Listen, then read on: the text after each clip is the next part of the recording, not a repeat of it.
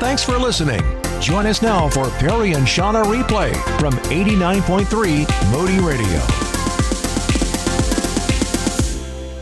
Oh, it's so good to be with you. So good to come to a Freedom Friday where we celebrate the freedom we have in Jesus, how Jesus has set us free, how he is setting us free.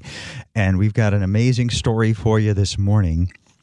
The early years of her life started out as a perfect storm. She had a distant father. She was sexually abused, exposed to porn at the age of five. She was gender confused. Her name is Jackie Hill Perry. She's an American poet, minister, writer, and hip hop artist from St. Louis. And this morning, Jackie's story.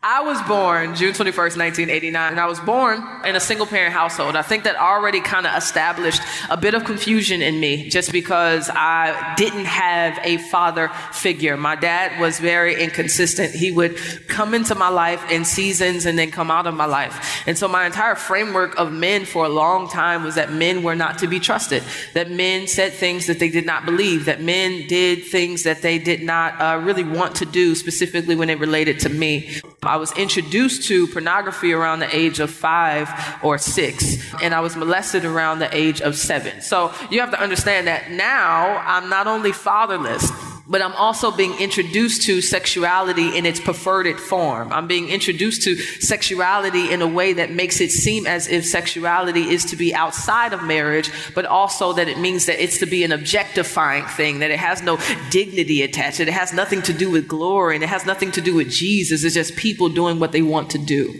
So I'm already having kind of a confused perspective when it comes to sex itself. I think that's why our generation, millennials, if you will, I think that's why we're kind of jacked up now, is because we have been introduced to sexuality in a distorted form. And so now when people tell us that sex is beautiful within marriage between one man and one woman, it sounds confusing. It doesn't sound as beautiful because that wasn't the original way we learned about it in the first place. And so that's where I came from. Growing up, also had gender confusion. So I felt in myself that I wasn't supposed to be a woman. It felt as if this body was not my own. It felt like this body was a bit strange. I felt more comfortable being in masculine positions and doing masculine things. And honestly, to be frank, I believe the culture has assisted us in this kind of confusion because for too long it has made femininity and masculinity things that are not biblical. For somebody like me who doesn't like pink, who doesn't wear purses because I don't like extra baggage, I would prefer to have my debit card and my phone in my back pocket. I have been told growing up that that made me a tomboy that that made me less than feminine. And so now when people start to question themselves, what they're questioning is things that uh, wasn't even non-feminine in the first place. And so I just was just confused. And so I went to church with my aunt. My mother is not a believer, and so I didn't go to church with her, but I went to church with my aunt every weekend who was. And the thing about my aunt that was crazy is that it was just weird. Christians are weird. I'm sure y'all know that. Jesus was writing on the ground, you know, while people was telling people to stone people. It's like, why are you writing on the ground, bro? Like, what are you doing? My aunt was a clear contrast to my mother. And I remember there were two situations where I saw how Jesus makes people different. The first situation was we were at a thrift store because she really loved thrifting. And this lady, I guess, cut her off. Something happened in traffic where the lady got mad at my aunt and she just started to cuss my aunt clean out. My aunt just this sweet lady with like a dress down to her ankles that listen to gospel all the time. She's just like, God bless you, God bless you, God bless you. And she meant it. And I was so confused. I'm like, this lady is talking to you crazy. You need to curse her out too. I don't understand how you just gonna let somebody disrespect you. But Jesus had changed her. The second situation was I remember I would be at our home and she would be singing the Psalms. And as a six year old, I'm like, why are you singing a song that doesn't rhyme? I don't. I don't really understand how like nothing connects. It's just you and Jesus. But to me, it was a distinctive difference between how she lived her life and how I saw my mother live her life. Where to me, it began to do something in my own conscience and in my own heart where it's like, man, God really does make people different. He really does change people. But while being in church, I still had these affections, these same sex desires. I still felt in and of myself that I was not who I thought I was supposed to be. But the way they talked about my struggles from the pulpit made me feel like I wasn't too free to confess that. It seemed as if it was discussed in such a way where if I was to be open about how I felt, that it would be met with stones and not grace. It felt as if the church was not a safe place for me to be free about how my mind was thinking and how my soul felt. It felt as if I was a leper. It felt as if hell must have had a special place for me specifically. Like that's how I felt. Like I'm gonna go straight to hell and they just gonna have a VIP just for Jackie Hill Perry right there. But I think God was faithful in developing my conscience in such a way that though the church may not have met my feelings in a way that felt safe, I still felt as if how I felt wasn't clearly right.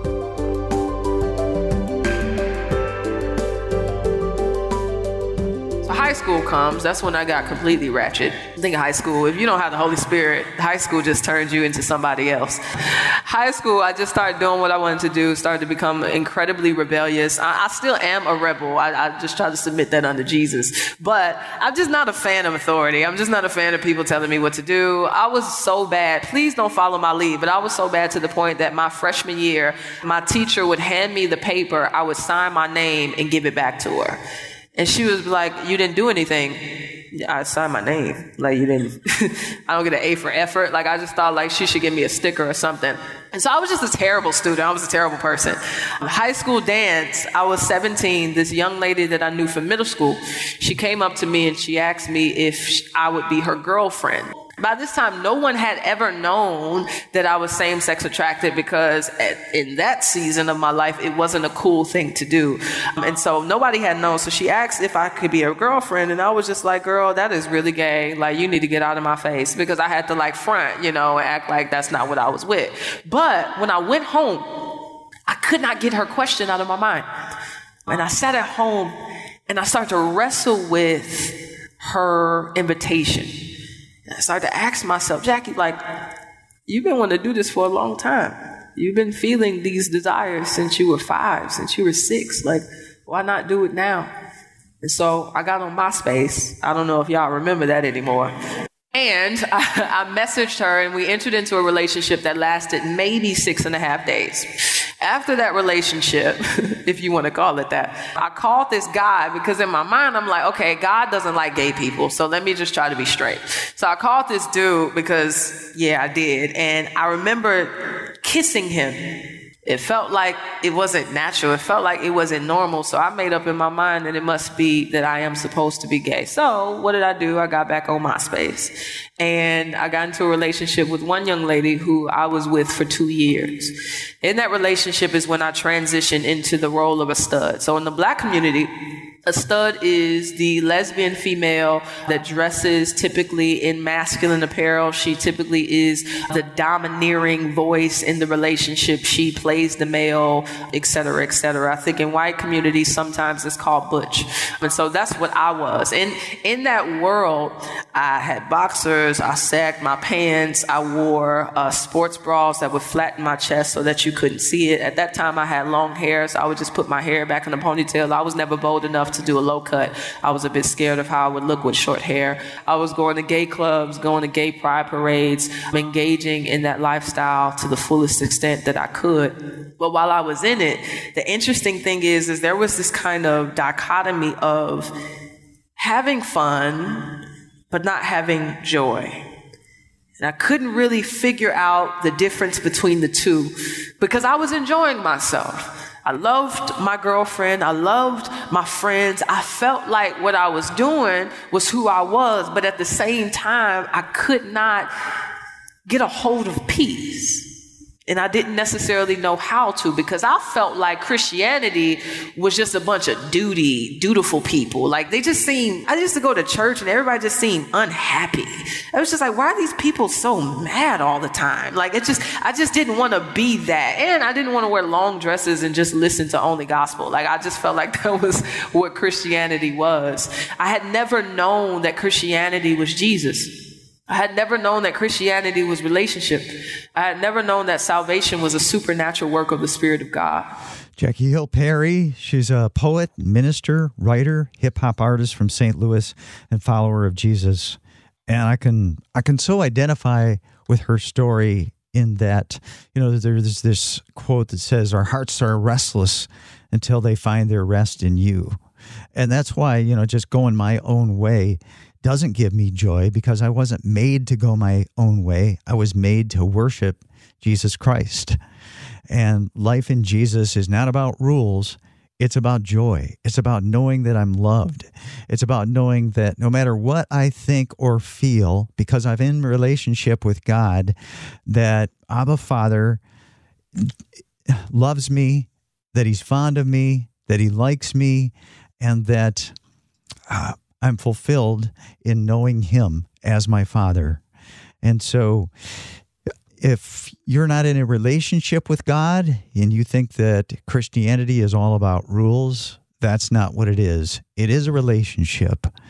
It's a relationship where Jesus comes to us in whatever mess we're in, and we just have to admit, Lord, my life is a mess. I'm going my own way. I'm trying to be my own Lord and Master and King, and it's it's just not working out. And I just I turn away from that. I just I'm so sorry for how I've tried to rule my own life, and I just turn my life over to you. And thank you that that you love me so much that you poured out your life for me. You bled out for me so that I could be forgiven and cleansed and be given a new heart and be made a new creation. And so, you know, if that's just something that's resonating with you and and and you know in this moment that's really what I need. I need a new heart. I need forgiveness. I need to know that I'm loved, that I'm loved, that I'm loved by the God of the universe. Just call on his name.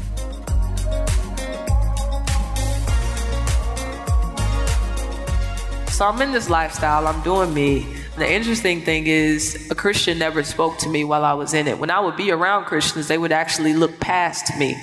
They would look through me. They wouldn't look at me. They wouldn't talk to me. They would ignore me. And I'm not sure why. I can't judge their motives, but I think it could be two things. One, three things. It could be fear. Fear of how I would respond to them if they told me about Jesus. I think another thing could have been self righteousness, is that they assumed that my sin deserved more hell than their self righteousness did. I think another thing could have been just indifference no concern for how God was seeing me in that moment. But the thing was, God was faithful to continue to work on me. So my convictions just would not let up. I think that's the thing about when you kind of grow up in church is that you know too much to be able to do things without conviction. And so I knew a lot about God, so my convictions would not wane. And I didn't like it. I, I, would be at the club and I'm just like, I don't understand why I'm thinking about Jesus right now. I just really wish this would go away. So I called my cousin.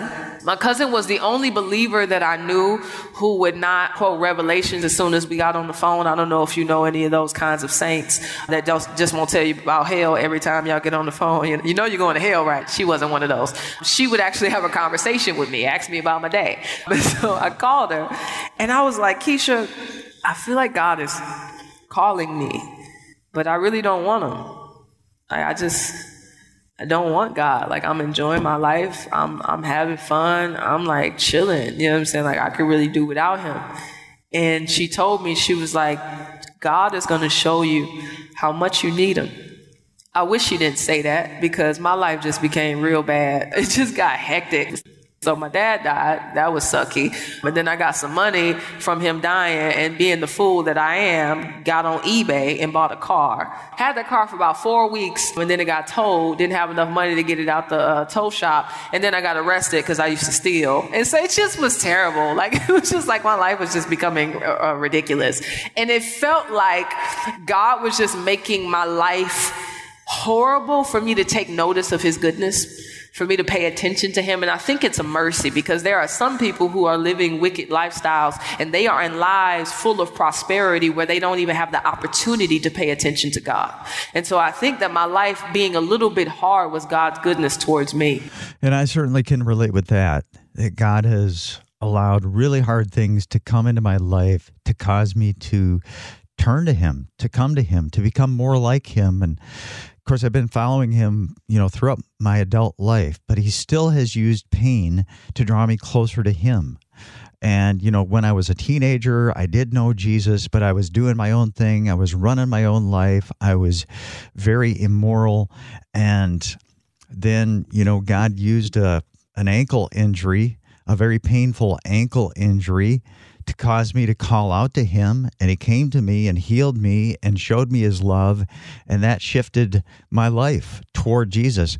All that to say that God does use pain. You know, not every piece of suffering is because of sin in our life, but God does allow hardship to come to us when we're far from him or we're not where we need to be to draw us to him. So maybe you know you can think about what you're going through in your life right now. And and and perhaps it's a it's a message of mercy from god saying you know what? All these other things that you're chasing it's never going to fill you. All these other things just going to leave you empty. I'm the one you're looking for. Look to me. And let that pain just cause you to throw yourself on Jesus.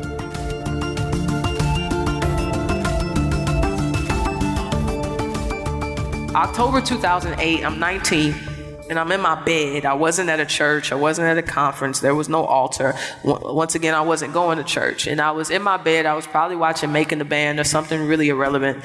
And I felt God speak to my heart and say that the girl that I was with would be the death of me.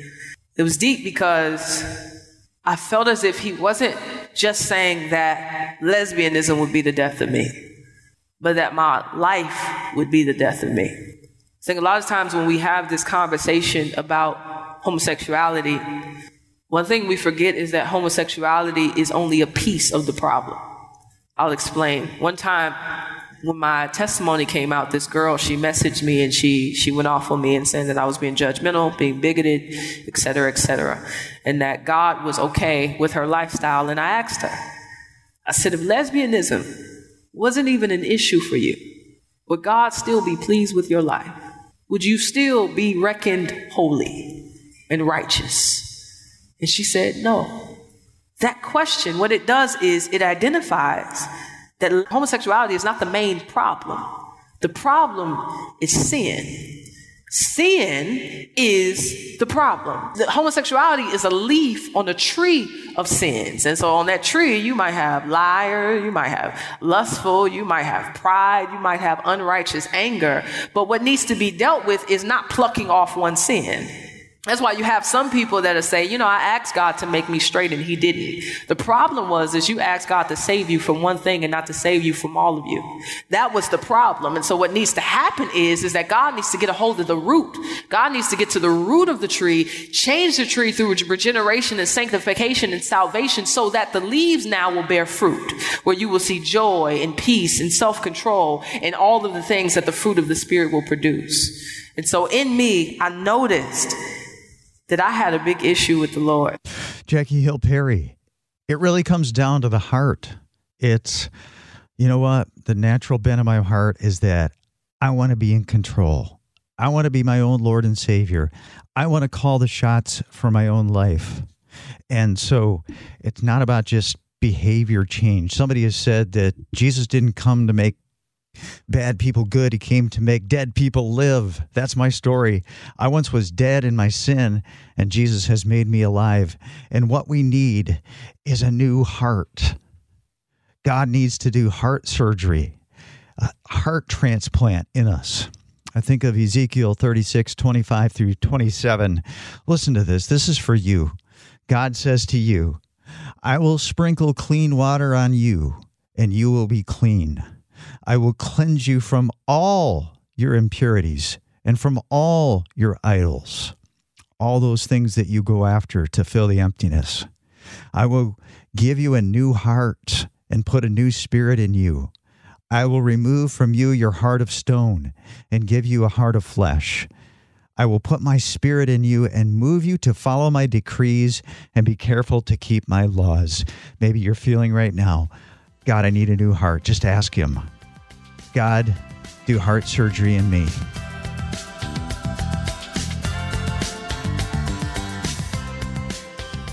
So I started to compare the costs. I started to think about everything that I loved and their consequences. So I thought about, okay, uh, Okay, I think it's been clear that God don't like that. I done heard that all my life. Okay, that's not good. Oh, I really like getting drunk. Man, that's a sin too. Dang. I don't honor my parents. Man, Old Testament was very clear that that's not okay with God. Oh, goodness gracious, I'm a thief. Wow. Like, I was just like, everything I loved was terrible. Everything that I had affection for, everything that I enjoyed, everything that I did naturally, that at the end of the day, it wasn't worth it. So I started to have this conversation with God, and I was like, God, I, I hear what you're saying, you know, but I don't want to be straight. Like, that's just not something I want to do. And that disposition of heart that I had is typical, where if you meet those who are same sex attracted, if you preach Jesus, what they hear you say is be straight. When in reality, Jesus is not calling us to heterosexuality, he is calling us to holiness. But it's hard to hear the difference. Hear me. Heterosexuality is not the goal per se. Holiness is the goal because once I get to know Jesus, then he works out all the rest, right? I think sometimes people have become what I like to call heterosexual evangelists where when talking to the LGBTQ community, they will present the gospel of marriage or the gospel of being straight as if that is the goal of this life. As if when we get to heaven, we will have marriage between man and woman. Marriage won't exist. What will exist is the lamb and the church. Will exist in the bridegroom and the bride. So we can't preach marriage. We need to preach Jesus. What I came to see was that God was ultimately calling me to Himself. That God wanted me to know Him. That God wanted me to love Him. That God wanted me to serve Him. So I told God in my bed, I'm like, man, what you called me to is hard. I had tried to be saved about 18 times, reading the little sinner's prayer on the back of the little books about heaven. And it just never seemed to work because no one had ever explained to me that salvation was a supernatural work of the Spirit of God, that I can change my clothes all day. I can change my friends all day. I can start listening to certain music, but that would not change my heart. That would not change my nature. That would not change my mind, that I needed the Spirit of God to do the work work for me. And so I told God, I don't know how to do what you are calling me to do, but I know enough about you to know that you will help me. I had no idea that that was repentance because I didn't know that word existed. I had no idea that was faith because I didn't know that that word existed. But what had happened was is I saw my sin rightly. I saw it as unworthy of my time. I saw it as unworthy of my attention. I saw it as worthless. I saw it as not good. I saw it as an idol. I saw it as a lie. All of my sin hence. I saw it all for what it was and I turned. But I didn't turn to self righteousness. I didn't turn in on myself to think that I can make myself saved. What I did was I turned to Christ, seeing that only He could save me, only He could change me, only He could renew me, only He could sanctify me, only He could regenerate me. And I had no choice but to believe. Faith is not optional. God was not suggesting that I would repent and believe in his name. He was commanding it. So that's what I did, and God saved me. And I knew I was different the next day. That's Jackie Hill Perry, and she's an American poet, songwriter, hip hop artist, uh, speaker, and follower of Jesus, telling her amazing story of of finding Jesus. And you know, it's not about following Jesus is not about a behavior change at the core, it's about having a changed heart. I need my heart to be changed. You need your heart to be changed. Religion won't do it. Religion is outside in, but the gospel is inside out. And here's the gospel that changes our heart, whatever our sin is. And we all have sin. You have sin, I have sin. We do what we want instead of what God wants. That's really dumbing it down in many ways, but that's really kind of the essence of it. We do what we want and we want to be in control. I want to be in control of my life. And following Jesus means absolute, total, unconditional surrender to the one who poured out his life for us. So so here's the good news is that Jesus Jesus lived out the flawless, perfect, beautiful life that we should have lived. And then he died in our place. He died on the cross in our place to take the judgment, the punishment that we deserve for doing life our own way, for being our own Lord and Savior, for shaking our fist at God, in essence. And then he rose again to bring us into God's favor. And when we put our faith in Jesus, we really throw ourselves onto Jesus and just you know shift the the weight of our trust from ourself totally onto Jesus. He forgives us of all of our sins past present and future. And Jesus perfect life is counted as our own. And he puts a new heart in us a heart that wants to obey God. And he gives us the holy spirit. And that is the power to obey God. It's not coming into a life of sinless perfection though but it is a life that that seeks God and has a righteous direction to it. And it is a relationship where when we do fail and when we do fall, God picks us up and he forgives us and he cleanses us and says, "Come on, get up, little buddy. It's time to get back on the path." That's the gospel. That's the good news. That's what God calls you and me to respond to, especially right now.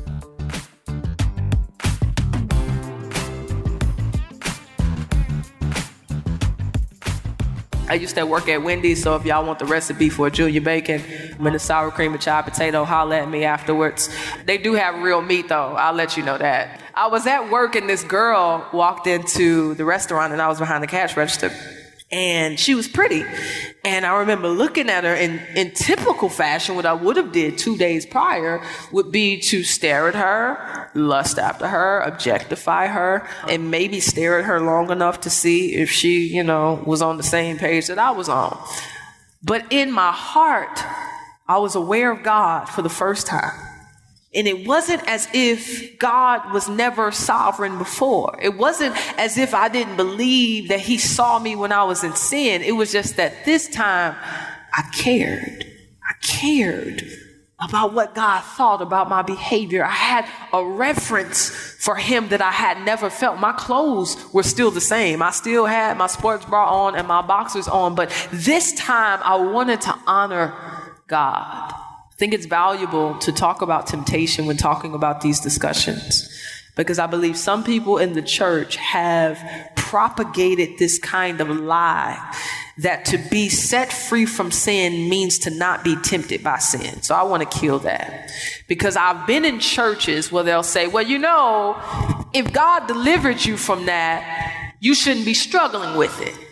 So if you're struggling with it, then you're obviously still that. That's still who you are. The truth of the matter is that can't be true considering Jesus. Considering that it says that he was tempted, yet without sin.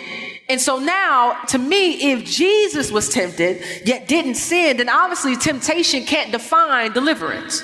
Then obviously temptation can't define my identity, but rather how I respond to it.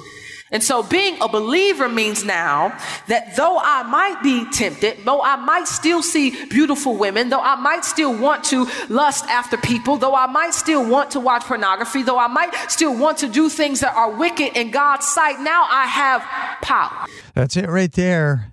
As we begin to follow Jesus, as we continue to follow him, yeah, we're going to be tempted. I am tempted. I'm tempted every day.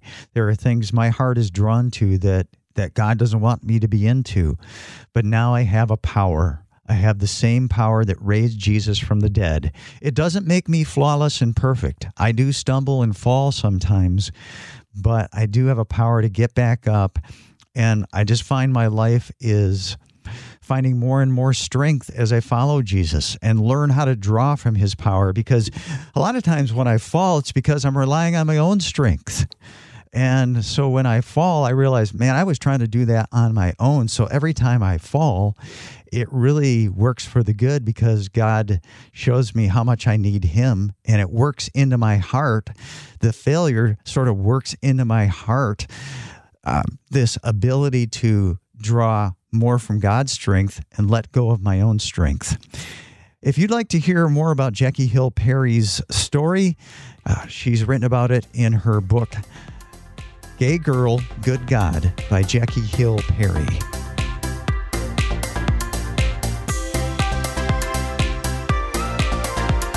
Thanks for listening to Barry and Shauna Replay. To learn more, text us at 800 968 8930. That's 800 968 8930.